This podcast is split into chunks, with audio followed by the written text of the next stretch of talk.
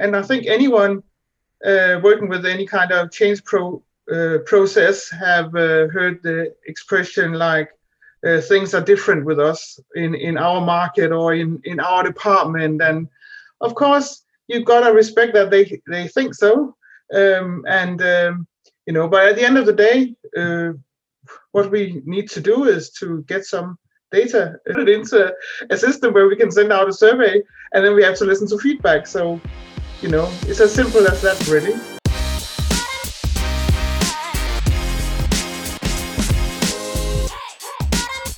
Hello, everyone, and welcome back to another episode of the Account Experience Podcast. And today we're joined by Marianne Mølgaard. She's the Group Customer Engagement Manager at Bisnode. And Marianne had a great LinkedIn post go viral recently, which detailed her global experience program at Bisnode. And full disclosure here, guys, Bisnode is a customer of Customer Gauge, but man, is this story interesting. Marianne doesn't hold back and gives us the full details on how she launched a program globally, across markets, how she rallied internal teams around the customer, and even how the program has impacted Bisnode's business. This is a can't miss for anyone operating a global program. So without further ado, let's dive on in.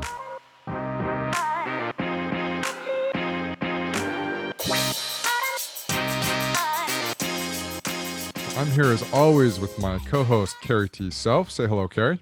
Hello, everyone. You're coming from the uh, the Customer Gauge HQ in Boston this week, which is really exciting. Back in the office, real excited. All right. So today, guys, we have a really exciting guest. Uh, we have Marianne Mølgaard uh, from Bisnode. Full disclosure, she is one of our clients, uh, but she has a really great story she published on LinkedIn. We would love to talk to her in more detail about that. So, welcome, Marianne. Thank you. Thanks for having me. Of course. So, I figured we could start this thing off uh, by maybe just telling us a little bit about who Bisnode is and what they do and your role there. Yeah. Well, Bisnode is a data and analytics company. We work across 19 markets, um, and um, we have a headquarter in Sweden. Um, and uh, yeah. And uh, so, what? Give us a little detail around kind of what you do at Bisnode. So, I know you're the uh, group customer engagement manager. Um, so, what does that kind of entail, and what are your your duties? Yeah, so I I work in um, in group marketing, and uh, we are I'm responsible for running the NPS program across all markets. Uh, so basically, I make sure that uh, the program develops, but I also make sure that we uh, upload data uh, every month, uh, that we integrate from different CRM systems, all these kind of things. Um, I have close contacts to uh, champions in all the markets, which we can talk about a little bit later. Uh, and um, yeah, that's it basically. One of the things, Marianne, I, I, I would love for you to kind of expand on when you say 19 markets. I think yeah. some people might think like, oh, um, one hour down the road, two hours down the road. Where are these markets? These 19 different markets you speak of? Well, we're very well presented in uh, Northern Europe. So uh, that in, is uh, Denmark, Sweden, Norway, and Finland. Then uh, we have the DACH region, which is, of course, uh, Germany, Austria, and Switzerland. Then we have uh, a bit of the Baltics, like Latvia and Estonia. And we have the south, what we call southern markets, which, which is um, Slovenia, Croatia, Czech Republic, Slovakia. Um, yeah, Hungary, Poland, uh, and then we have Belgium as well. Um, so yeah, I, I'm not sure I mentioned all of them, but you get the picture. And that's that's what I think is so impressive that Marianne's been able to do this, not across 19 very similar right. regions or markets, but very different, different languages, different cultures. Yes. Um, you know different products too in some of those different um, regions too um, right? Yeah. so so i guess my big question here is in in doing this and in trying to create a program that that kind of blankets 19 different different regions um, yeah. different countries and all. What were some of the challenges? I mean i want to come out and ask the hard question right out of the gate. What challenges did you run into? And, and i'll also ask another question with that. Did you do them all at once was it staggered kind of what was the approach to getting this rolled out? Well, I took over the program from someone who started it. Uh, so I've been running this program for about uh, three years. Uh, but I want to get back to something else you said. You said about cultures, because another thing about Bisnode is that um, we're a company who uh, sort of acquired a lot of companies over time. Uh, so uh, that's why there's so many products and so many cultures, even locally. now we are on a really good track where we are sort of gathering um, all products and markets and everything. So we are in that process at the same time. But I think that everyone is determined to sort of make one Bisnode. Uh, so it helps uh, really in the process that we're on with this program as well. Hmm. But it is, of course, a challenge. And, and I think anyone uh, working with any kind of change pro, uh, process have uh, heard the expression like, uh, things are different with us in in our market or in in our department. And of course you've got to respect that they they think so. Um, and um, you know but at the end of the day uh, what we need to do is to get some data uh, together from various systems imported into a system where we can send out a survey and then we have to listen to feedback. So you know it's as simple as that really um, you, but, uh, you you say it's simple, and I and I think you're being very humble in that. Um, but so so let me ask you this then. Instead of asking you what the challenges are, what tools and resources, what were the things that you used to kind of leverage your success to get this? I, I loved what you said about being one business, Mm. And I think anyone who runs the business that has more than one location knows the pain of this. It feels different as you move around. And then acquiring other businesses and bringing them in can really start to tear away at that one Bisnode mm-hmm. um, feel. So what were some of the resources? What are some of the tools that you're currently using to help well, with the one Bisnode mission? Well it obviously helps that our ceo is 100% behind this um, and also uh, you know the, the whole leadership team they have decided that they want to work with nps and they have targets uh, nps targets. They mention it in all uh, town hall meetings um, all kind of when we talk about financial results and uh, sales results we also mention the nps score. Uh, so that of course helps. But uh, but also we we've done a lot of training both with you guys, but also uh, locally. And we have sort of every month we we sort of um, have a forum, an NPS forum with with all the champions from uh, each market, and we uh, we sort of share experiences, what works, what doesn't work. Um, some countries are progressing very quickly, but of course, again, we we are undergoing a lot of changes, uh, and uh, we have a lot of different um, programs that we are developing. So sometimes we don't have the resource that we would like to sort of progress quick enough. But um, you know, so so we we discuss different things in these forums. But um, I think the most important resources uh, in this is uh, middle management.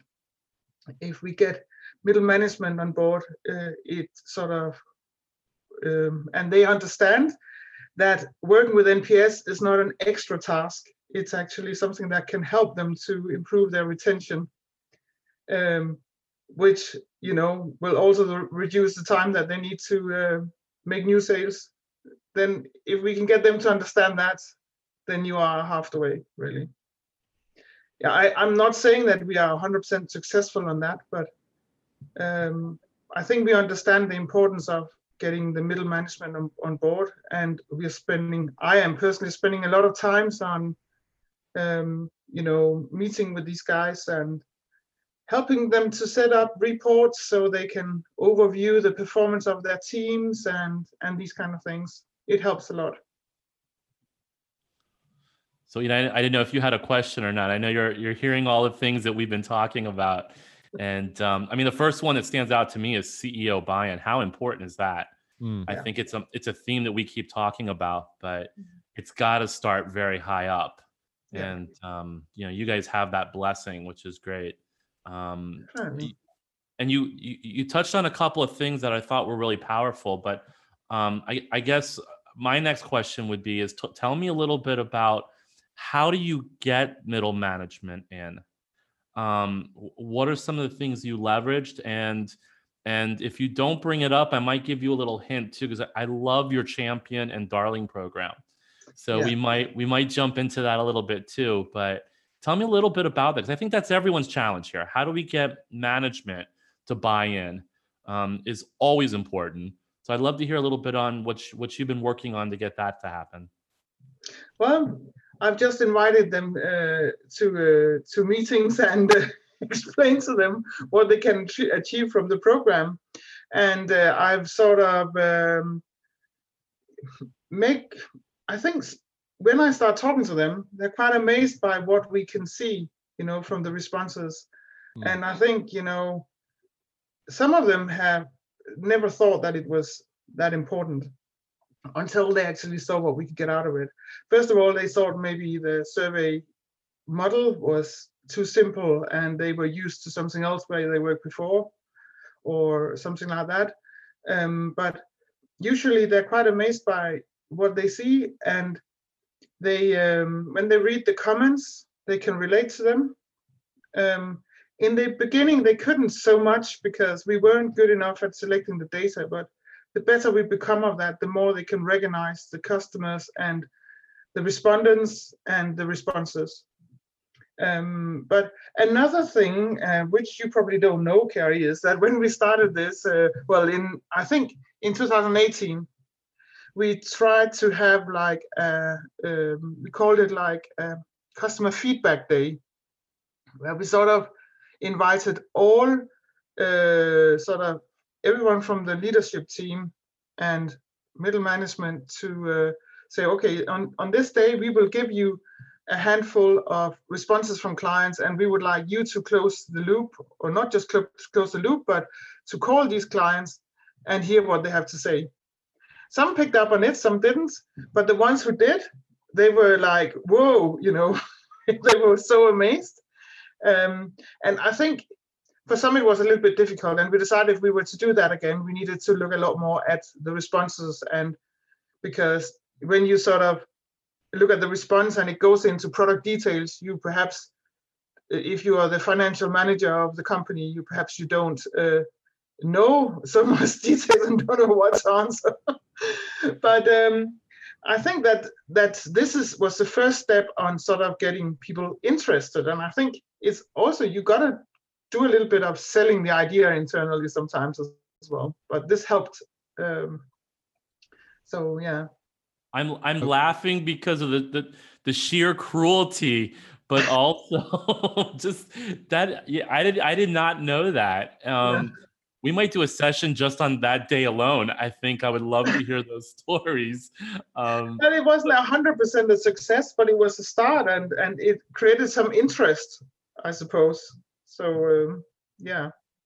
Yeah, it's really a testament to your management team uh, and, and the actual culture at Bisnode that you guys were able to do that mm. and um, and really allow those executives to close the loop. I we had a, another story from a, a customer where the CEO closed the loop with the client and the client responded back, "You have a customer for life," just because the CEO took time out of their day to call the customer. Um, so that's powerful stuff. That's really interesting. Mm. I kind of want to pivot a little bit. So I, I'm kind of curious you mentioned the 19 markers. We're going backwards, but I think what's really interesting to me is the cultural differences. Are there yeah. any of those that really jump out at you? So, like when you have these middle management meetups where, like you said, you're dealing with all of these different markets, is there something that's jumping out in your head as like, all right, we have to maybe treat this region a little differently? Or is that what are you seeing that you can share with the audience there? Um, I can say that a, a, country that stood out from the beginning is Hungary. Hungary just do so well on everything. It's amazing. Mm. Uh, but then again, they've been working very intensively with the program for a long time. And even before, I think we did it on a group level. So it's it's really, I think, very much about how mature you are working with the program as well.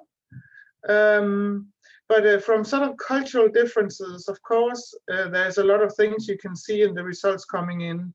Um, you know how much some markets I can see they they mainly just give a comment if it's something positive they want to say something positive about the account manager, which I don't think is very helpful feedback, even though the account manager might be happy about it. But uh, and in some markets, I, I think it's it's really nice because even though you give a 10, you are very happy to tell us what we can improve still, which is mm. so useful. Yeah. um, but um, otherwise, of course, we can see the same. And and I know the sessions we've had with Customer Gauge also, we've discussed the fact uh, how much is uh, uh, culture when you see a score of 63 compared to a score of 20, and how much is actually the customer uh, receiving something that is so much better than the customer, you know, uh, who gave us 20.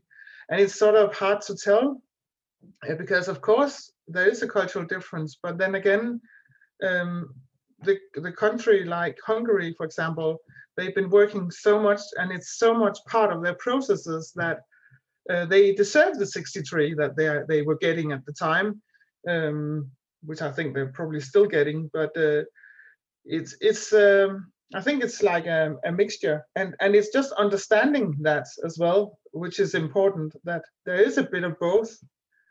I think this is what we've discussed a lot about in the forums that we've had, um, you know, and then I think that what we've decided is, you know, if you are in a, in a country where you think that they are uh, reluctant to give you a high score, you know, don't compare. Uh, with Hungary compared to what you had last year instead you know, and make progress from there. Because if we want to link it to retention, then um, can you improve your retention if you achieve a higher score? So I think this is just how we look at it, really. Yeah, yeah. and I think that's uh that's important to to note because you guys aren't necessarily focused on benchmarking across regions. You're more focused mm-hmm. on internal targets, because you know, and you guys have figured out that a higher score equates to better retention. Yeah. take it. Yeah. Yeah, definitely. But I think this is only this year. I think that everyone understands that not to compare against other markets. Mm. It, it, took a while to get away from, and I think that uh, some markets might have thought, "Oh, we won't ever achieve the same score as Hungary, so we might just opt out of this game." not completely, but you know what I mean. It's uh, yeah. it's just uh, when a target is so hard to meet, you might give up a little bit. Uh, but that's not the target. So we've set targets uh, from last year. We really set targets on both response rate and on score on for each market, not not uh, only for on a group level. So I think that's really important. And and like how how much better do I want to perform this year compared to last year. This episode of the Account Experience Podcast is sponsored by Customer Gauge, the leading B2B account experience software that ties revenue to your experience data in real time to help you make better account centric decisions that drive revenue growth. Quick question What do you guys think is the number one reason B2B experience programs fail? Believe it or not, it's lack of C suite buy in. And in Customer Gauge's research with MIT, they found the quickest way to align yourselves with the C suite is to actually align with what they care about most, which is revenue. That's why Customer Gauge is literally built from the ground up to maximize and track the revenue contribution from your experience program in real time. Companies like DHL, Anheuser-Busch, Heineken, uh, yeah, we get a good amount of free beer. One login, Iron Mountain, H&R Block, SuperOffice, and Sugar CRM are already using Customer Gauge to maximize their growth by tying their programs to revenue. And with over $10 billion worth of account revenue actively being managed in Customer Gauge, yeah, that's billion with a B. They're the leader in the space. But maybe even more interesting, they found that once you get alignment with that C suite, the needs of these B2B practitioners or the program champions are evolving too. In such a complex account environment, it can be really tough to measure and act on feedback quickly across multiple departments, divisions, or even locations. Luckily, Customer Gauge has you covered there as well. With account native features that easily help you not only measure the feedback from multiple stakeholders in an account, but act on that feedback in real time. Because at the end of the day, if you're not empowering your frontline staff with the right insights to address customer issues, you're going to be dealing with a churn issue. It's not a matter of if, it's really a matter of when. Customer Gauge helps you distribute this experience data across your entire organization, regardless of department, regardless of location, regardless of division, all in real time. No manual spreadsheets or a team of analysts are needed. Customer Gauge's mission is to help B2B companies harness the power of account centric growth to drive meaningful change in their businesses. And that's a powerful thing. If you want to see Customer Gauge in action, go ahead and check out customergauge.com and get a demo of Account Experience today. You won't regret it. So, Marianne, I hear you talking about the score and I heard response rate. So, and then I heard retention. Mhm. So, are there other metrics that you're currently measuring in the program, or is there any other metrics you're tying the program to that are important for business? Um, I think we also, um, I didn't mention that so much, but we are now looking very much on the bounce rate because we're really, really focused on good data, which is, of course, what we are um, selling to customers on a daily basis as well. So uh, we should really be focusing a lot on good data. Um, but um, yeah, so we will continue. We, we really want to get that 100% right. And, you know, yeah. So bounce rate, just to make sure I understand this, is is when you send out a survey, you send out um, an ask. Basically, does it re- is it received by someone or does it bounce back? Is that Exactly. correct? Okay, Exactly, Yes.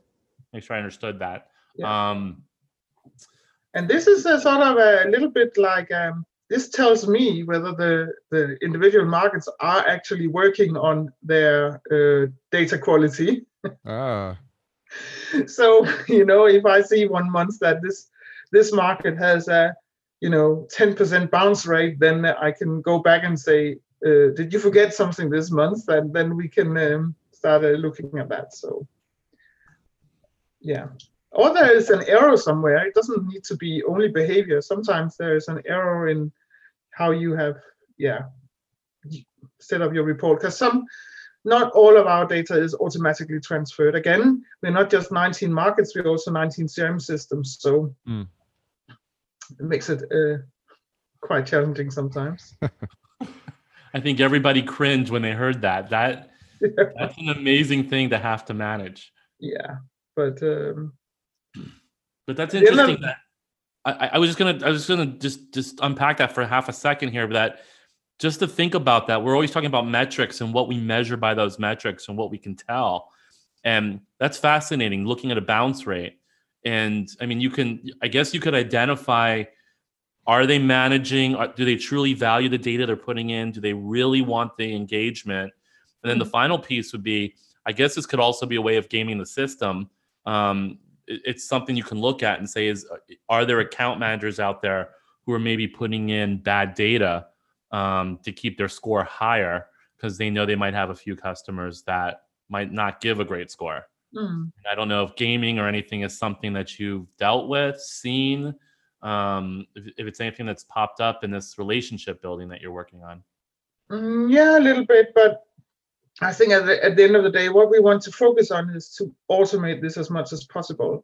And I think also you don't want to put in bad data. It's it's on your customer card on the CRM system because so you you really want to have the right contacts, but um, sometimes you forgot to forget to update your uh, decision maker data and because it's so obvious to you who it's who you're dealing with so but uh, yeah So let's go to metrics real quick. So, uh, for those of you that don't know, Marianne published an article on LinkedIn about her NPS program, and it, it went pretty much viral. So, this is the one of the main reasons uh, we're having you on here because it was a great story, but we also love what Bisnode does, obviously, as as one of our clients. But you said that in the past three years, you grew your score from 14 NPS to 40, and your response rate from 3% to 17%. So, how's that positively impacted your business, and how did you do that?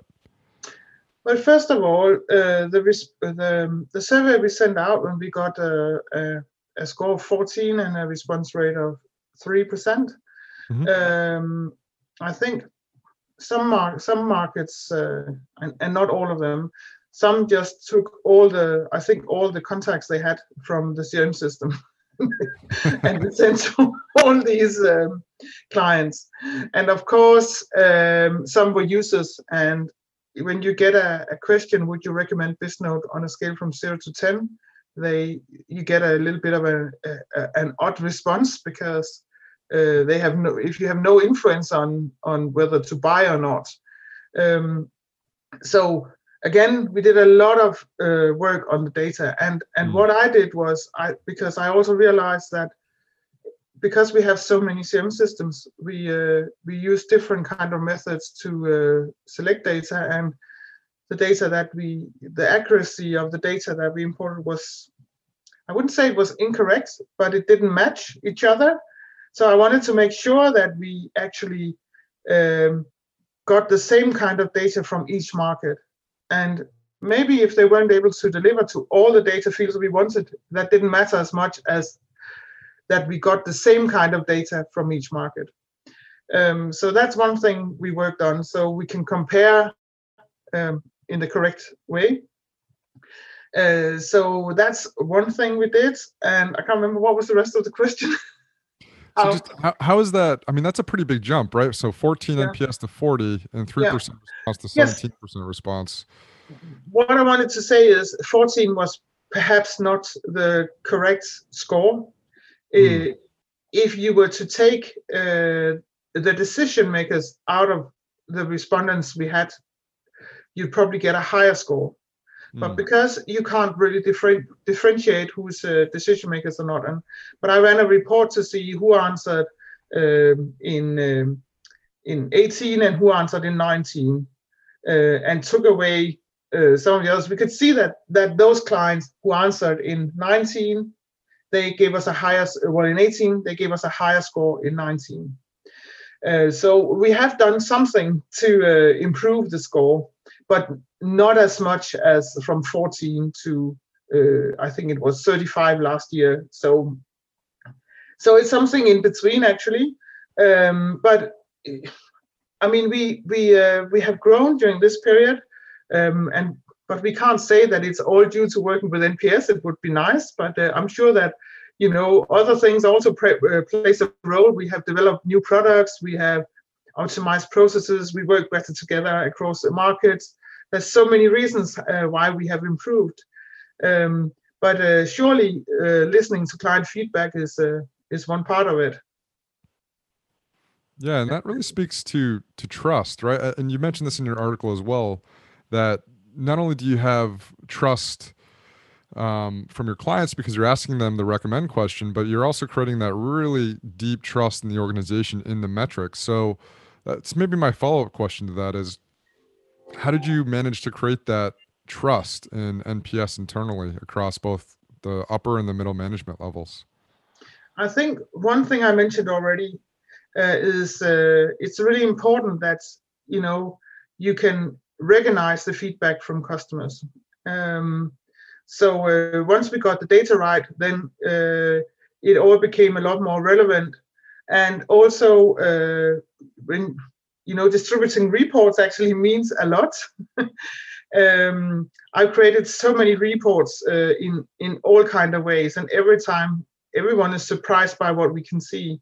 Mm. Um, so um, so that's also one way of creating trust. Uh, but it really made a difference that you know account managers could recognize feedback from their clients.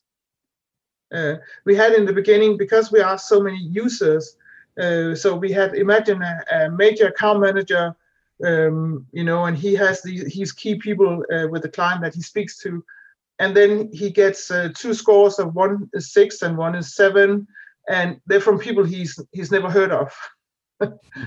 and the people who uh, he wanted to hear from, we we didn't ask them, or or we asked them and they didn't respond. So, you know, so when they start seeing um, responses from people that they recognize. They really uh, trust the program and trust that, you know, and, and then they start to be more interested in the program. So, yeah. I, I hinted on this a little earlier, and I, it's one of the things that that I just I love about Bisnode and what you've done, Marianne. And I would love for you to talk a little bit about how do you use your champions um, and this darling program of yours. I'd love to hear a little bit more about that. But how do you use that to build trust in the organization? So the champions is something we decided to have before um, before I took over as well. Uh, I think in Bisnode we've been running the program for for about six years, and and um, I think we sort of used Customer Gauge for maybe three or four years. Um, but um, so we we knew that you know one person could this couldn't do this uh, on their own, so we needed to have some some people lo- locally who would take care of, of that. And I think, of course, we've changed our perception over time. I mean, some some people thought that uh, you can give the responsibility to one person, maybe in customer care, maybe someone who didn't have a lot to do, and they would um, make sure that we get a good score every year. But you know, it didn't really run like that. So, um, but uh, now the the champion is uh, is both like a coordinator on the program, but they're also responsible for making sure that everyone is updated on uh, results, uh, developing the structure locally. Um, and they are also sort of um, what what can you call it? It's not a super user, but someone who has the most knowledge about NPS locally. Hmm.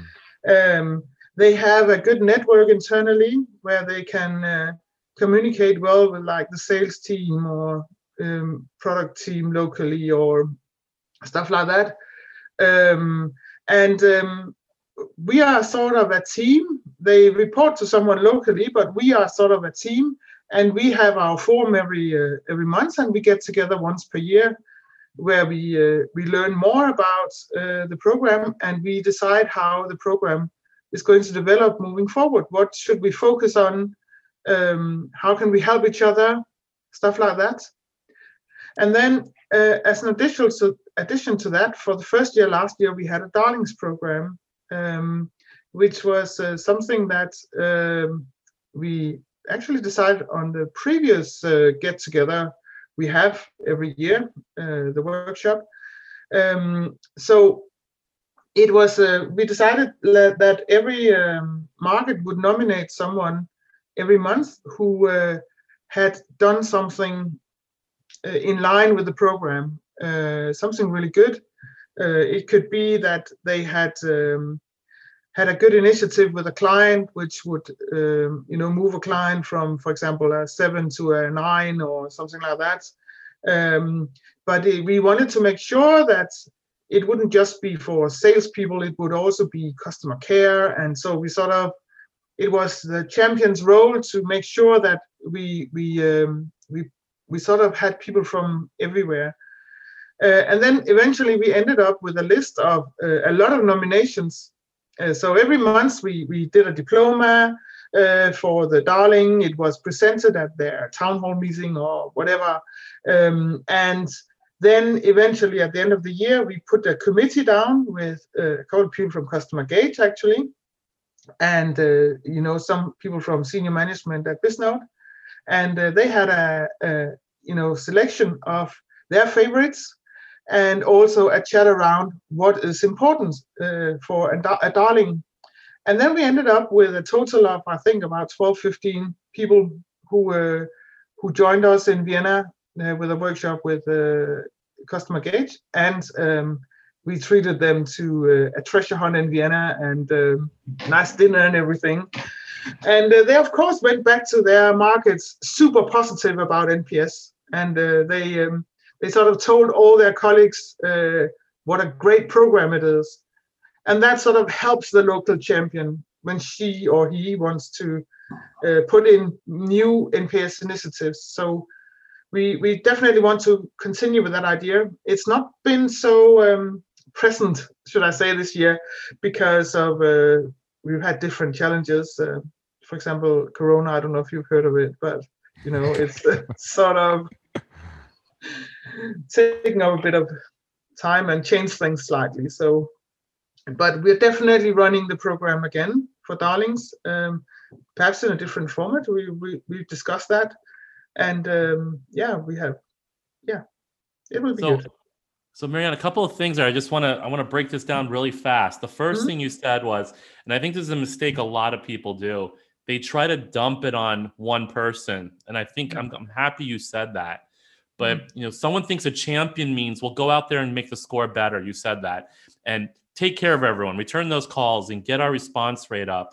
And I love the fact that, and we've talked about this before. That's why I was hoping you were going to say that. Mm-hmm. But you know, when you get in a room with all these champions, the ones that are new to the role will say, "Yeah, everyone's kind of expecting me to do it," and then the ones that are more seasoned and been there for a while, they have found a way to to really get everyone doing it. I think yeah. at the beginning of the podcast, you said this is not some this is not an extra task. This is how you do what you do every day. Exactly, and and th- I think when you're successful, it's integrated in your processes. It's not an extra task, uh, and and uh, I think that is uh, that is a success the day that, for me at least, this is a, a huge success the day that this is happening. That it's just part of everyday life, and you know, but uh, it takes some um, some effort to reach there. Well, the other part that I love too is you talk about, and that's why I really wanted you to talk about it was because this is not just Marianne breaking down data and sending out reports and the program's successful. You know, and you knew that not all the management and all the front line were going to buy in.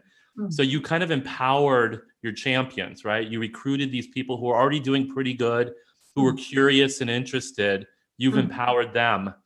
So they go out, and then you have these stars that start to rise in the form of darlings Hmm. and then you recognize them and you feed them and now what you've created is it keeps feeding itself and it keeps yeah. growing as a program and i think that's the most amazing thing when you get in a room with these people you, they're genuinely excited about improving the customer experience yeah. and you know i think you've created a system that does that it's continuing feeding itself and enhancing and growing um, and yeah, I think I think that's what was most amazing. That's why I was so excited to to be on today, is to, is to talk about that part. Mm-hmm. Um, wow, thank you. I just wanted to break that down a little. no, we are proud of that uh, as well. So yeah, definitely, it works. Yeah, I, I love that too. I think that's very, very impressive. I think a lot of people, as Carrie mentioned, underestimate the impact something like that has on a program. Um, the other thing you mentioned that was really interesting, uh, Marianne, that we've talked about a, a couple times uh, on the podcast previously, is who you select matters too. Yeah. So you said they have to have networks within their own region or department with different departments like sales. Uh, that's so hmm. important. Um, so yeah, I just I just wanted to point that out for the listeners as well because that, that could have been glossed over, but I think that's really astute from from you and the Bisnode team to actually pick people. What we carry and I basically label as influence within the organization. So, so they can influence their peers. They can influence the sales team to take it seriously, um, but also this helps feedback into performance on on obviously the program side. Uh, because everybody's a little bit more bought in when you pick the right people. Uh, so I think that's just another really astute thing that you've you've done at Bisnode. So kudos on that. Hmm, thank you. And if you, Ian, if you if you go to these meetings, uh, you'll see that the room is representative of all those different departments too. Mm. Marianne has done such a f- phenomenal job of really reaching out and plucking out those people. And you know, whatever topic comes up, it has this almost 360 degree approach to the conversation because someone from marketing, someone from sales is in the room already as part of this program. And it's, she's just done a splendid job of doing that. Thank you. I think that the risk is also, and it's it's it is about knowledge because it is so obvious when you are going to select a champion to take, select someone from customer care because you think, oh, uh, you know, a customer survey there must be someone from customer care. They are the ones that can influence um, a good score. This this is if you don't know much. So um, you know, but it's all about um, spreading the knowledge about the program and then they will sort of understand that you know it's not a customer care uh, task it's a it's a joint team effort really and i think this is what's what we understand now.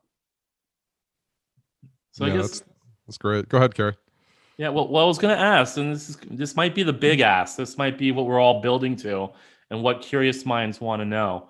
But have you seen revenue growth? Have you seen sales um, revenue retention grow as your score has grown over the last few years?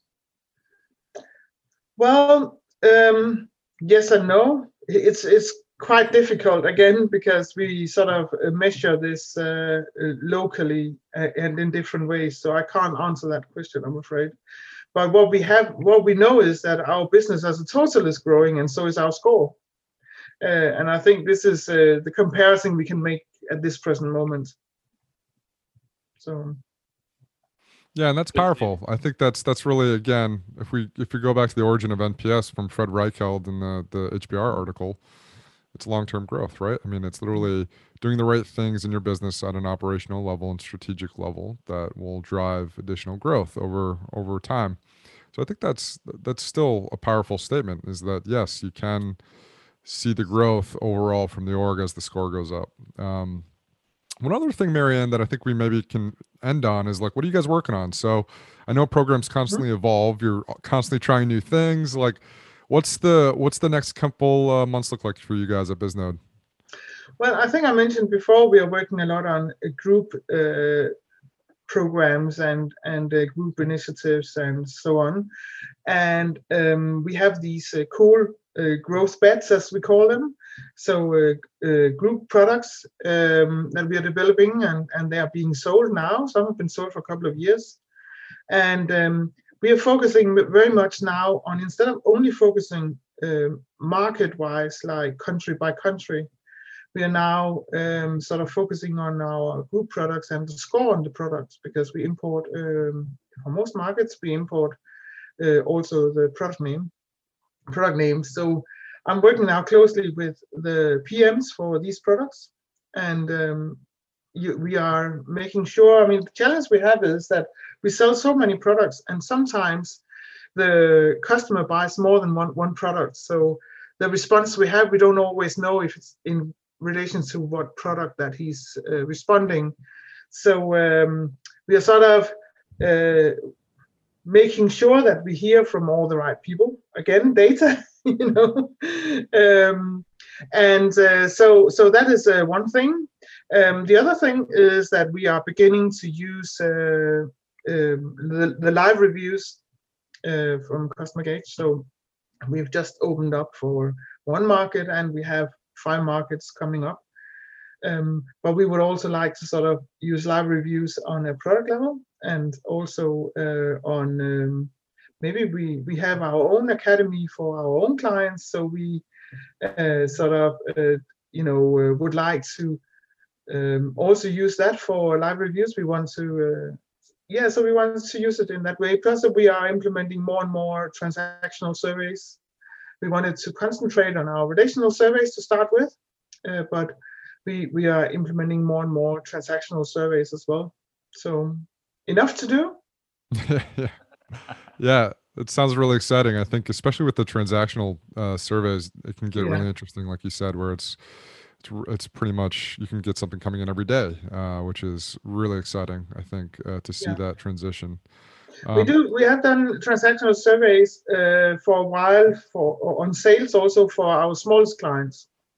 Um, we we sell this. Uh, we sell some rather small products as well, uh, which is like um, um, a survey dis, dis, uh, displaying your credit rating I don't know if you've heard of it. Here we have in, in most of Europe we have uh, triple A, double A, or or single A for your credit worthiness. So so we uh, we are uh, we are doing already a transactional service on on sales for small clients. Hmm. Great. Carrie, other final questions for Marianne before we log off here? No, I you know again I I'm a super fan. I really am, and um, I, I think Marianne thinks I'm making this up, but I, geek, I really geek out when I'm with her, with her team. Any any opportunity I have to to to talk to one of them or to engage, uh, they've been they've been huge in the our own academy, CG Academy. I think they're my my top students, if we're going to call them that, my learners. Um, they really love absorbing information and mm-hmm. it doesn't stop there. Um, they don't do it just to get the certification. They literally turn around and then apply it with their team So there's been a number of instances where her own champions have reached out and said, "Okay, I hear you, Carrie, but I want to talk close the loop here, and I, I, you know, help me help my area out." And they'll continually bring that back. So I think what I'm most most impressed with is the culture that's been created around this. So no question, what I really just want to do is really celebrate just how well you've been able to do this, give a voice and power to a lot of people who want to do the right thing. So um, bravo. Thank you. All right, guys. So this has been how Bisnode is reducing churn globally with customer feedback. Again, we were joined by Marianne Mølgaard. Uh, she's the group customer engagement manager at Bisnode. Marianne, thank you so much for joining us today. Thank you. Thanks. And uh, please like and subscribe, everybody. Uh, share with your friends, and we'll talk soon.